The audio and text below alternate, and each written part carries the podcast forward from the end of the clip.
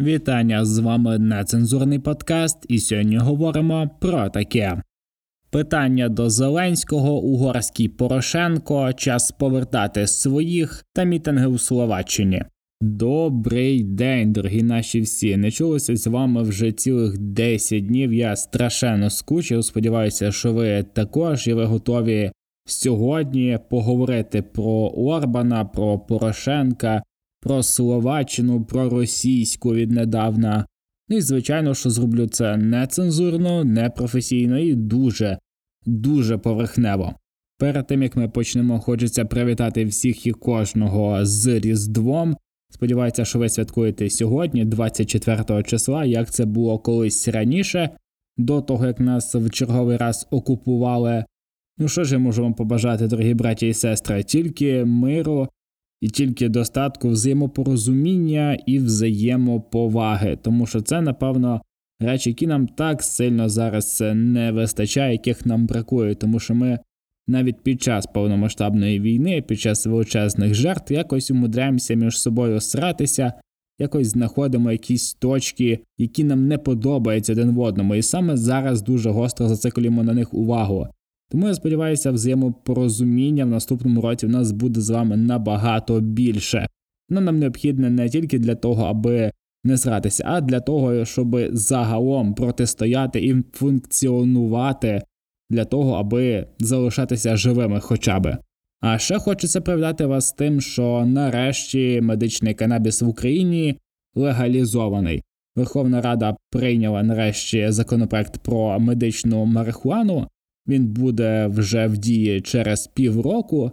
Поки що, звичайно, що пенсіонерка її заблокувала цей законопроект, і ми будемо ще чекати. Вона вже вносила 800 правок, якщо я не помиляюся. Ці всі правки вже розглянули. Законопроект прийняли, але Юлія Володимирівна знову наклала на нього вето. Напевно, вона або має якусь долю в наркоринку в Україні, або вона просто хоче, аби болі і страждань в людях, які потребують цих ліків, було би ще більше, ніж її є зараз.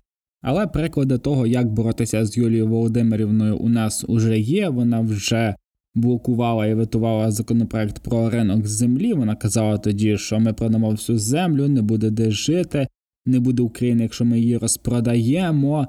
І це страх, жах, і не можна людям продавати власне майно. Маючись на увазі під майном, я кажу про землю.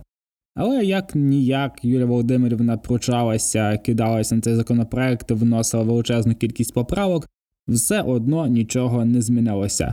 Те саме буде і зараз. Ну а всім, хто так довго чекав на ці ліки, всім, хто перебивався постійно синтетичними препаратами закупу грошей, нарешті стане, я сподіваюся, легше. Що ж, давайте почнемо з основних тем. В першу чергу поговоримо про Угорщину вже в черговий раз і про народного депутата Порошенко. Почнемо з чого? Почнемо з того, що Угорщина в цілому вже занепадає як країна, що вона от перебивається постійно на дотаціях від Європейського Союзу, як мінімум останніх років з 10, і що постійні вливання Євросоюзу вони є там ну відсотків так 30-35 в цілому від бюджету Угорщини. І Угорщина якраз і паразитує на тому, що вона є в Європейському Союзі, користується цими субсидіями, оцими коштами, оцими грантами, цими підтримки після ковіду, якої, наприклад, 50 мільярдів для Угорщини, такої малесенької країни, ну що є дуже багато, і намагається постійно шантажувати інші країни Європи, країни не Європи, як, наприклад, Україну тим, що от Європейський Союз, давайте нам гроші, або ми будемо якось робити супротив вашій політиці, що стосується взагалі інших країн. Крім того, що Угорщина шантажує нас як країну, яка перебуває в стані війни, в тому, що ми не хочемо, щоб ви вступали в Євросоюз, ми не хочемо, щоб ви отримували кошти, тому що ми самі хочемо цих грошей, і плюс ми трошки сидимо на підсосі Російської Федерації. Крім України, вона ще шантажує Швецію віднедавна, так само через гроші, які їй наче винен, саме винен Європейський Союз. Проте у нас е, виявилося достатня кількість добровольців, які вирішили, так би мовити, налагодити контакт між цими двома братськими народами Україною і Словаччиною, як виявилося. І оцим містком взаємопорозуміння виявився народний депутат Петро Порошенко. Колись він був президентом, потім трошки невдало виступив на стадіоні, і після чого просто поплив в крінжових відахах, гівках і в цьому став мемом по типу Поплавського, напевно. Проте він ще якось намагається симулювати політичну діяльність і от проявив ініціативу зустрітися з Орбаном. Але трошечки так по окремості від чинної влади, від чинного президента, не дивлячись на те, що Україні трошечки йде війна, і не знати, чим Порошенко міг бути би таким цінним переговорником. Проте насправді Петро Порошенко виявився достатньо цінним, оскільки його цінність складала 37 мільйонів гривень. Е, саме так у 2023 році Порошенко отримав доходи від двох джерел, основне з яких є це Міністерство фінансів Угорщини. Звідти йому надійшло більше ніж 37 мільйонів гривень. Згідно з декларації, уряд Угорщини переховав гроші Петру Порошенку за тиждень до того, як він мав виїхати за кордон на перемовини з прем'єр-міністром Угорщини Віктором Орбаном, саме тоді, коли Петра Олексійовича не пустили за кордон. Петро Олексійович тоді страшно сварився, що дивіться, вони перешкоджають його політичній діяльності як народного депутата.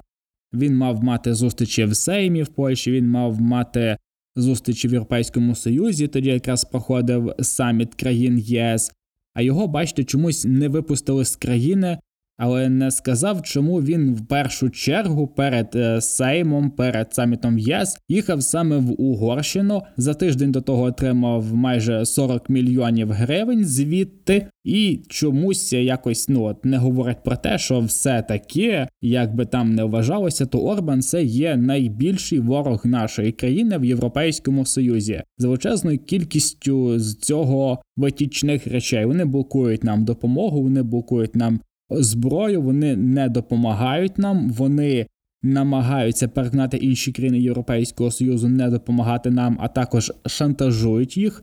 Крім того, ведуть проти нас проросійську пропаганду. І ще, звичайно, що змушують нас якісь там приймати законопроекти, які стосуються цих е, національних меншин.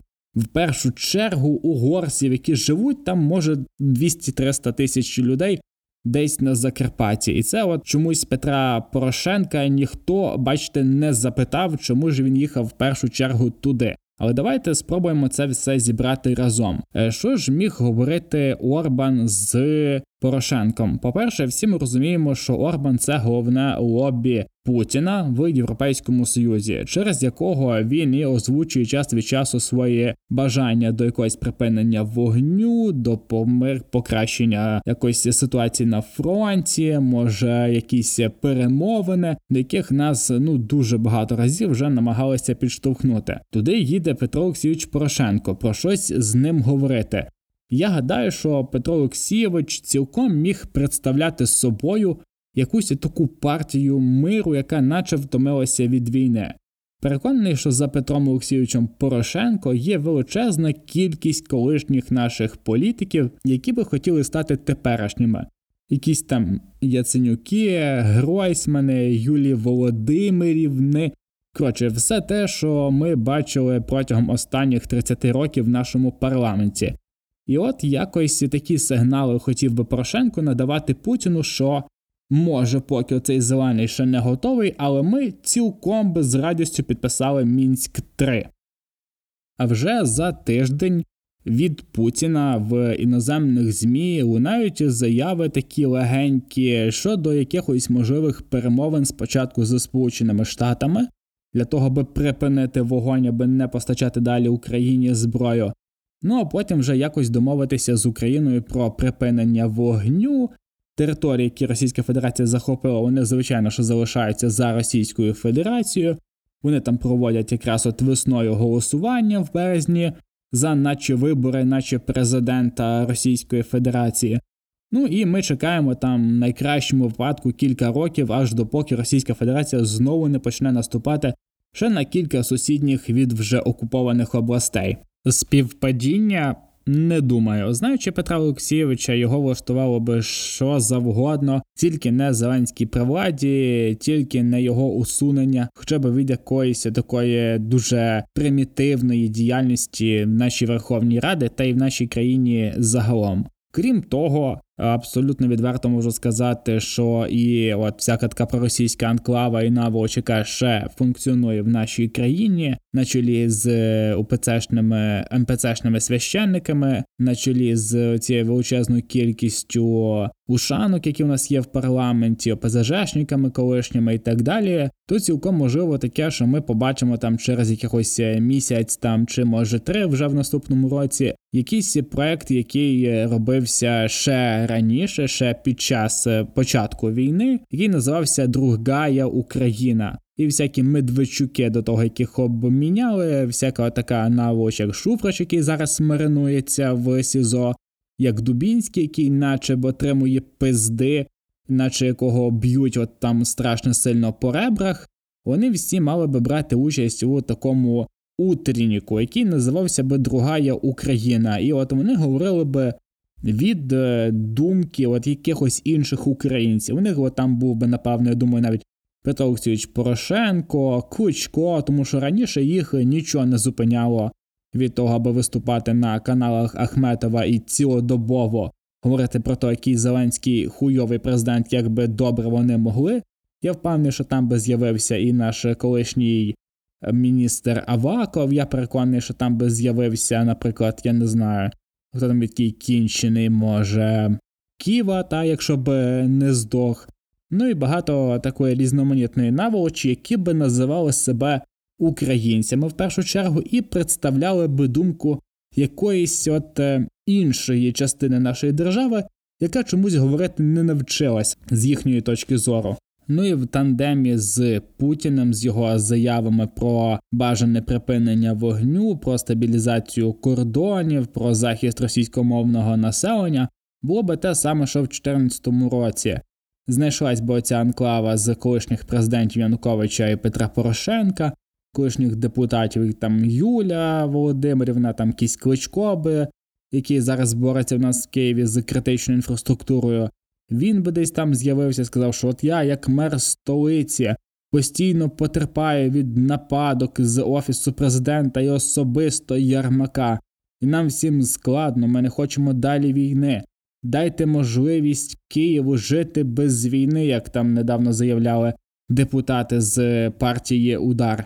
І от е, такою компанією зрадників ми би собі спокійно прокладали шлях до мінську 3 і до чергової замороженої війни. Що ж, тепер давайте поговоримо про прес-конференцію Зеленського. Відверто кажучи, я цей матеріал не дуже то сильно і готував, тому що більше хотілося про це поговорити, ніж щось тезисно розказати. Я сподіваюся, що ви всі дивилися її повністю, а не якісь нарізки на ютубчику, і в цілому розумієте, як вона відбувалася, які там були журналісти, тому що там не тільки журналісти були. Що мене здивувало, там були представники каналу Труха, той самий канал, який от постійно публікував на початку війни місця прильотів, скидав фотографії, час, геолокації, все в реальному часі аби Російській Федерації було легше обстрілювати нашу державу, і це якраз було минулої зими. А вже цієї зими ми бачимо, як представники цього каналу. Е, вони знаходяться вже от е, у залі з журналістами акредитовані і мають можливість задавати якісь запитання. Проте з іншого боку, е, я не впевнений, що це не є навіть хорошою ідеєю, тому що ми, якщо вже давайте відверто перебуваємо в цьому просторі з телеграмом, з телеграм-каналами і так далі, то ми маємо використовувати його якось е, собі в користь. Тому що, як би там не було, більшість українців таки беруть інформацію якраз саме з телеграму, з телеграм-каналів. Там є величезна кількість маячні, якої до повномасштабної війни було в рази більше, і от якось з цим треба працювати. Вирішили, напевно, в офісі президента і запросили туди от е, труху. Труха, ну це просто пиздець, тому що є реально багато інших телеграм-каналів, які набагато більш адекватними є. Але через те, що вони адекватні, а людям дуже заходить примітивність, то якраз Трухай користується найбільшою кількістю і найбільшою популярністю серед е, наших, бачите, глядачів, слухачів через людей, які користуються якраз цими меседжерами. Тому нікому я все одно не раджу бути підписаним і не раджу слідкувати от за цими телеграм-каналами, тому що там від трохи є ще багато-багато різних от коріння на інші телеграм-канали, які все одно звідти модеруються. Проте з іншого боку, це є помилкою, тому що от зараз, от в прямому ефірі, президент легалізував Телеграм, легалізував телеграм-канали і ба більше легалізував телеграм-канал, який от е, робив відверту диверсійну роботу проти українців, проти нашої держави в цілому. Але я сподіваюся, що наші от е, збройні сили, що наша держава, наша служба безпеки зуміють, як колись от е, в 90-х по-директорськи підм'яти під себе все таке трошечки троху. Не треба закидати тут зараз про знищення там якоїсь журналістики і тому подібного. Ні, такі телеграм-канали, які вже були помічені і помічені всіма в реальній протидії до нашої держави в період війни, вони повинні все-таки бути десь на олівці. Я сподіваюся, що саме таким чином це відбувається. Тому що інакше, ну чи міг би якось хтось допустити, що Труха з'явиться на офіційній прес-конференції президента Зеленського ще хоча б рік тому. Отако, бачите, труха була, а Бутусова не було. Бутусова не акредитували. Це вже не перший раз. Е, попередньо в офісі президента говорять, що є певна когорта людей, які хотіли би не здати питання, а влаштувати якийсь політичний experience. Мені дуже сподобалося, як це сказали, от політичний experience це дуже влучно, дуже влучно, особливо що стосується багатьох журналістів, які там якраз намагалися це зробити. А вони робили це і намагалися це зробити. Я переконаний, що навіть Бутусов хотів би там теж щось поліпити з себе до хуя військового експерта, там чи військового журналіста, яким він себе вважає, і якось навчити Зеленського як керувати країною та армією. Проте багато таких журналістів забувають, що крім того, що не може мають якісь відношення до війни, до журналістики, до військово-політичної ситуації в країні, то Зеленський є лідером цієї країни, який так само знає. Скільки є втрат, скільки є озброєння, скільки, наприклад, там не знаю, може знищили Петріотів або Хаймарсів, знає, скільки в нас в морі загроз і скільки мін, знає, скільки людей депортовано точно, знає точну кількість витрат. І розказувати цій людині, як правильно воювати, відверто є помилкою.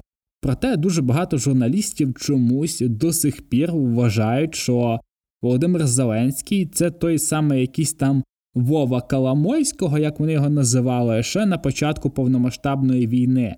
Та не то, що на початку повномасштабної війни, а на початку його президентства. Вони до сих пір вважають, що це той самий якийсь Вова з кварталу, а це зовсім інакша людина. І це було помітно по тому, як журналісти обсиралися, коли Зеленський їм щось відповідав. Ми бачили ну справді велику кількість відверто невдалих спекуляцій журналістів, відверто невдалих провокативних запитань, які мали бути би провокативними, але, на жаль, так не було, бо провокативним був сам Зеленський. Він був достатньо зверхнім, достатньо різко відповідав на запитання, е, був достатньо жорстким по відношенню до журналістів, які намагалися якось його в чомусь е, звинуватити в якійсь бездіяльності, які здавали відверто тупі популістські запитання, по типу, як як вплинути на депутатів, які ведуть якийсь там розгульний спосіб життя. Він сказав, що якщо ви знаєте закони країни і конституцію, то я не можу розписати парламент, я не можу зараз зробити те, те і те. І це повинно було би вам зрозуміти, як мінімум, з державної конституції. І так само він дуже часто поправляв журналістів, які просто спекулювали на цьому популізмі, чого нема більше, чого нема менше. Ми хотіли би так, а так, і от чоловік був відверто знервованим. Ну і ми розуміємо, чому, тому що зараз ситуація в країні можна вважати, що одна з найскладніших від початку повномасштабної війни, але цьому можна допомогти, ситуацію цю можна покращити.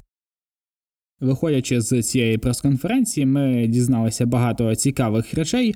Але я собі закарбував найбільше це річ, яка стосується нашої кількості людей, кількості тилу. Виявляється, що в цілому за однією людиною на фронті має стояти 6 людей на роботах, офіційно оформлених, які справно платять податки, і які тут е, заробляють гроші, які тут їх витрачають, і які є одною з ланок е, нашої економіки. Тому що наш тил це наша економіка. Чим менше людей, тим слабше тил. Нас було приблизно 40 мільйонів людей на початку повномасштабної війни. Виїхало близько 10 мільйонів з нашої держави, і кожного дня проїжджає, виїжджає з нашої країни близько там 8-10 тисяч людей. Це і людей призивного віку, і жінок дуже багато, і дітей, і в цілому громадяни нашої країни під час повномасштабної війни продовжують виїжджати з країни. На одного військовослужбовця 6 людей. Виявляється, що ми маємо величезні збитки через те, що у нас так мало людей є в державі, і такий величезний фронт, який постійно потребує нових людей, а їх просто вже немає звідки брати, якщо не витягувати їх з економіки. А це значить тільки одне: настав час повертати своїх. Дуже дуже дуже багато людей виїхало з нашої країни і виїжджає до сих пір. Ці люди ніяк не беруть участь в підтримці нашої держави, не є їхньою економікою, не є їхніми цими маленькими економічними ланками, які платять податки, купляють товари і змушують нашу державу рухатися і функціонувати повноцінно і надалі. 10 мільйонів людей це величезна кількість від обсягу нашого населення. Це в цьому працездатні люди. Я розумію, що є багато людей, які виїхали з зони бойових дій, в яких немає домівок, немає роботи, немає вже бізнесу. Але ж відверто, величезна кількість людей з тих 10 мільйонів вирішили просто виїхати, тому що є така можливість. Я знаю історії людей, які повиїжджали з окупованого Луганська, Донецька, з Криму, маючи українські паспорти, які вони приберегли і зараз користуються благами біженства в країнах Європи та й не тільки. І Сполучених Штатів, до речі, також вони от недавно продовжили можливість от біженцям там знаходитись в країні, офіційно працевлаштовуватися і так далі. Але ми вже закінчуємося, дорогі наші слухачі. Тому що більшість наших слухачів, вона, звичайно, що знаходиться в Україні, але це 50 на 50. У нас там 50% з України і 50% з інших країн світу. Якщо ви чуєте мене зараз з якоїсь е, своєї там Словаччини, Британії, Штатів чи з іншої країни, ви маєте знати, що ви нам необхідні, нам без вас тяжко, і без нас у вас не буде приводів для гордості, у вас не буде оцих маршів, акцій протесту, цих ходи, які були на початку війни, коли наші От вимушені біженці були в країнах Європи. Тоді ми постійно бачили якісь акції, протести, закрийте небо, дайте F-16. Зараз цього всього не було. Я говорив про це в попередньому випуску, коли ми обговорювали блокаду польського кордону, де українцям в Польщі абсолютно байдуже на їхніх співгромадян, які мерзнуть і помирають в автівках в цих величезних пробках, де більше 4 тисячі машин. Добре було б, як хоча б ці всі українці, що за кордоном, вони б лобіювали інтереси власної країни, як це, наприклад, роблять росіяни, які живуть десь е, в Берліні і лобіюють російські інтереси, російські свята, російські пам'ятники, російську мову і так далі. Але українці і до власної країни зараз не дуже хочуть той повертатися і лобіювати українські інтереси в іншій країні. Теж вони не дуже намагаються. Тому якось е, така латентність по відношенню до власної країни мене, чесно кажучи, лякає. Я був би радий, як хоча б з тих 10 мільйонів людей приїхав хоча б один, тому що цей один мільйон людей, які би влаштувалися в нас на роботи по податки, нам вже легше трошечки би було. Але ми бачимо, що набагато вигідніше, цікавіше бути біженцем десь за кордоном, влаштовувати своє життя, е, спілкуватися по-європейськи, вчити іншу мову іншої країни, тому що ти там ходиш на роботу. Багато маленьких українців і українок вже навчилися десь за кордоном пшекати і не збираються сюди повертатися. А той, хто хоче повернутися, чекає, як закінчиться війна. І якщо колись от за цих два роки війни у нас був от критичний період, коли нам не вистачає людей, то він саме зараз. Саме зараз для нас найскладніший час, коли у нас мало зброї, коли у нас мало людей в економіці, коли у нас мало людей на фронті. От зараз е, ці всі люди, які пишуть, що вони суперукраїнці, I'm Ukrainian, е, показують в інстаграмі, які вони не в'їбатись українці десь в Польщі, чи в Чехії, чи в Італії, чи в Сполучених Штатах. Зараз, якщо ви хочете, щоб вам було хоча б куди повернутися, чи щоб у вас хоча б ще був привід для гордості, щоб у вас була ще країна, яку ви наче представляєте, вам треба повернутися ви необхідні тут і зараз. Не буде от іншого якогось більш гарного варіанту. Зараз, от найскладніший час, нам треба людей. Хоча б просто, аби вони жили тут і аби платили податки. На одного військового шість людей, які працюють. Шість. А ви додайте до цих людей, які працюють, ще дітей, пенсіонерів, інвалідів, яких стане зараз набагато більше, і українці, які зараз за кордоном, це 50% всіх е, наших слухачів. Е, що буде далі? Скільки ще українці, які живуть в цій країні, повинні якось на власних тільки плечах витягувати ту бажану для всіх перемогу? Ми не зробимо це самотужки, ми не зробимо це без вас, ми не зробимо це, якщо ви будете чекати, поки це зробить хтось інший. Я впевнений, що це не найкраща мотивація для вас, і я навряд чи когось е, не знаю, переконаю повернутися або якось повпливаю, але розумійте, що не буде більш кращого часу, не буде іншого часу, коли нам бути більш необхідні, ніж зараз. Ну і наостанок кілька слів про Словаччину, про тамтешні мітинги та про те, до чого призводить от проросійське керівництво держави. Хоча кому як не нам знати, до чого це призведе. Словаччина, от тільки но став Фіцо там прем'єр-міністром, то одразу ж він почав робити величезну кількість заяв проти України, говорячи постійно про те, що ми нацисти, фашисти, полк Азов, вбиваємо дітей, їмо росіян і так далі і тому подібне. Відчуття було таке, що наче його маринували в російській пропаганді десятиліттями. Інакше я не знаю, як пояснити оту всю залежність і оту всю таку достеменну російську пропаганду, яка тече і л'ється в нього з рота. Днями Словаччина заявила, що заблокує вступ України до НАТО, оскільки це призведе до початку Третьої світової війни. Маленька новина для Роберто Фіцо. Війна вже почалася, і поки що вона не на території Словаччини, але це поки що. Тому що, чесно кажучи, я не розумію, на що орієнтується, наприклад, та сама Угорщина чи Словаччина, що вони будуть далі якимись незалежними країнами, які будуть черпати ресурси в Європейського Союзу. Ну аж ніяк.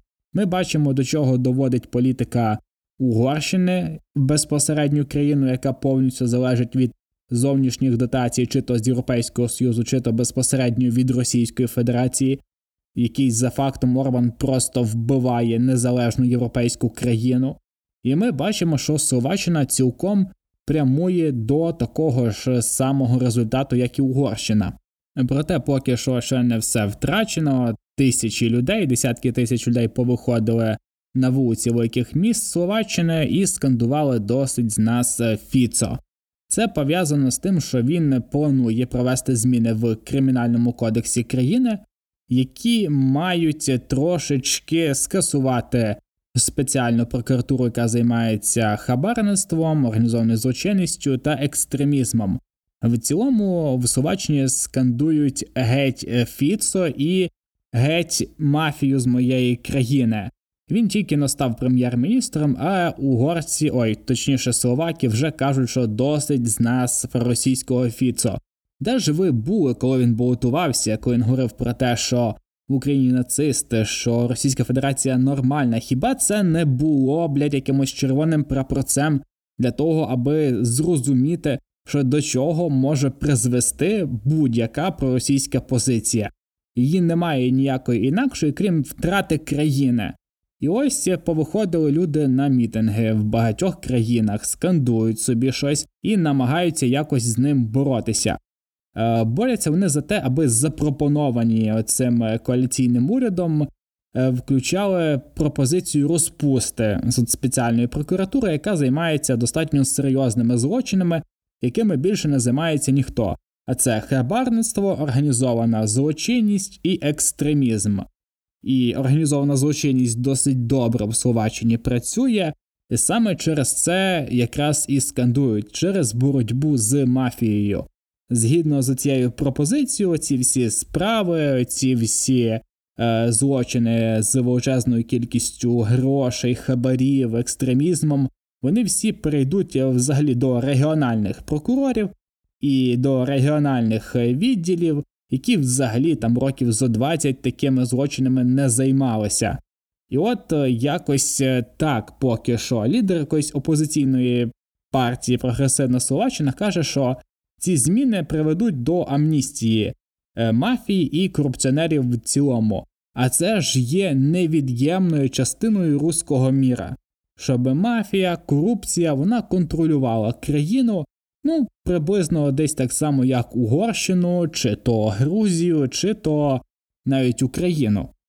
Сподіваюся, що словакам вдасться розібратися з наслідками своєї тупості, бездарності і нерозуміння того, що відбувається у світі. Вони якось нормально сприймали те, що він говорив такі людожерські речі про Україну, про полк Азов, про війну, про те, що це Україна напала на Росію і так далі, тому подібне. Але як тут він починає раптом робити з Словаччини таку мусорську країну, він намагається амністувати величезну кількість корупціонерів, вони такі, о Боже, ми ж не думали, що проросійський політик, виявляється, буде якимось таким е, апдейтом корупції. Ми ж поняття не мали.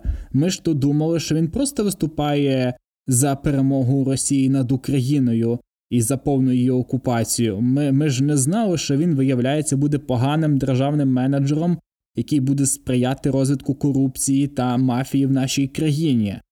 Я сподіваюся, що це буде хорошим уроком для наших любих сусідів. Ну що ж, а на цьому в нас все. Величезне вам дякую за ваші вуха, за ваше прослуховування. Обов'язково підписуйтесь на цей подкаст, якщо ви ще не підписані, аби не пропускати нових випусків. Рекомендуйте його своїм друзям, коханим, рідним та знайомим. Це допоможе нам знайти нових людей, схожих на вас, а людям, схожих на вас, знайти нас. Ну що ж, до зустрічі